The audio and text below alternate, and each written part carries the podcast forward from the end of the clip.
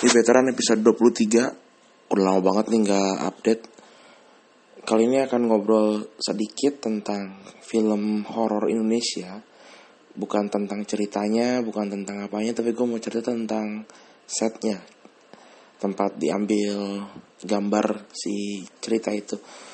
Mostly di film Indonesia horor Kebanyakan kan, settingannya di rumah ya.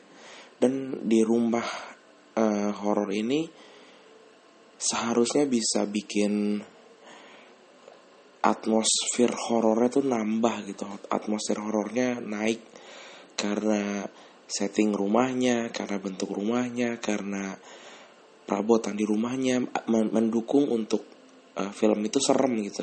Tapi kalau gue lihat ya ini adalah survei sedikit survei apa penelitian sedikit aja dari beberapa tahun terakhir film horor Indonesia kok gue jadi nggak tetap nggak takut ya sama setting rumahnya ya? Karena rumahnya tuh sangat uh, jauh dari rumah kebanyakan orang Indonesia gitu. Jadi uh, kebanyakan orang-orang nggak akan relate sama rumah itu. Karena rumah itu 90% gue bisa ngomong um, setting rumah uh, film horor Indonesia tuh digambarkan rumahnya selalu rumah mewah, rumah besar, rumah yang banyak kamar gitu. Padahal um, ya kebanyakan orang Indonesia rumahnya kecil gitu. Terus um, ya sederhana nggak nggak besar kayak gitu nggak nggak di tengah gunung gitu nggak. Dia rumah Indonesia kebanyakan di tengah perkampungan di komplek yang padat gitu.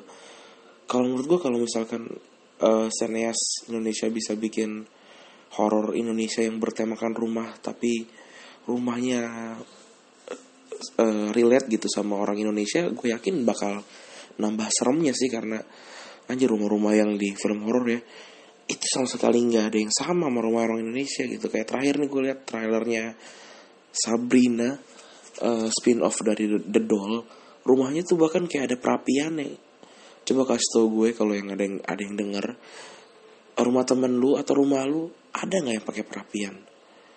Gue yakin nggak ada gitu. Jadi sangat sangat tidak believable gitu sangat tidak dapat dipercayai kalau rumah orang Indonesia itu ya seperti itu gitu. Dan sepertinya kayaknya rumah untuk setting horror tuh udah udah itu itu aja gitu. Gue nonton di tahun ini aja dua film dan dua film itu setting di tempat yang sama uh, Danur 2 dan Susar Ngesot.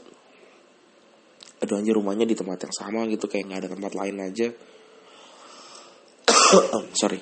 Um, ya gitu loh semoga jadi uh, perhatian khusus ya buat para sineas gitu. Gue suka kayak settingan badut gitu di uh, rumah susun atau kayak anjir gue bahkan susah sih nyebutin contoh-contoh film horor karena kebanyakan ya kayak gitu kayak di rumah kayak di rumah uh, besar rumah tua gitu ya rumah yang yang terbengkalai gitu. Even kayak makabre atau rumah darah kan kayak di rumah besar gitu ya.